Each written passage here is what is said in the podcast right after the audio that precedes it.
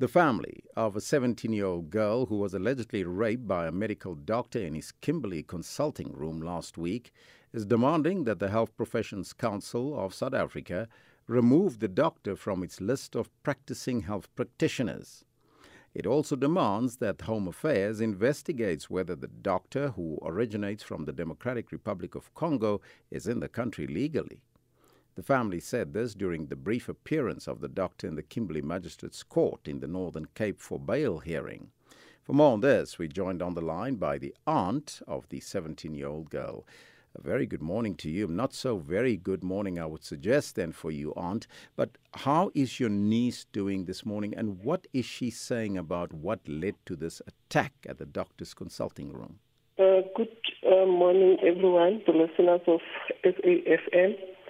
We are really saddened and disturbed by what has happened to our daughter.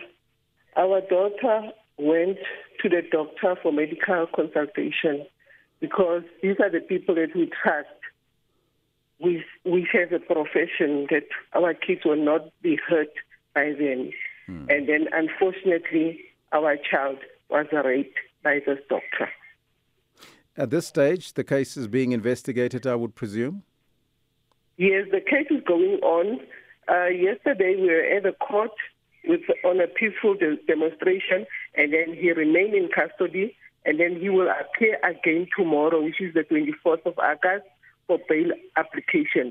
But uh, with the help of some organization within the community, we will be there demonstrating that bail must not be granted for him. We want him to behave, to be, to, to, be behind bars. We mm. don't want him out. Now, we also understand that you want the Home Affairs to investigate the doctor's status in the country. Tell us more. Yes, uh, the, the IO uh, uh, requested that an investigation must be done to the doctor because I think if you are a qualified doctor who went to school for seven years, you will not do something like this because there are training and, and uh, workshops that you get how to treat your patient. So that is why we requested that his qualification must be reviewed.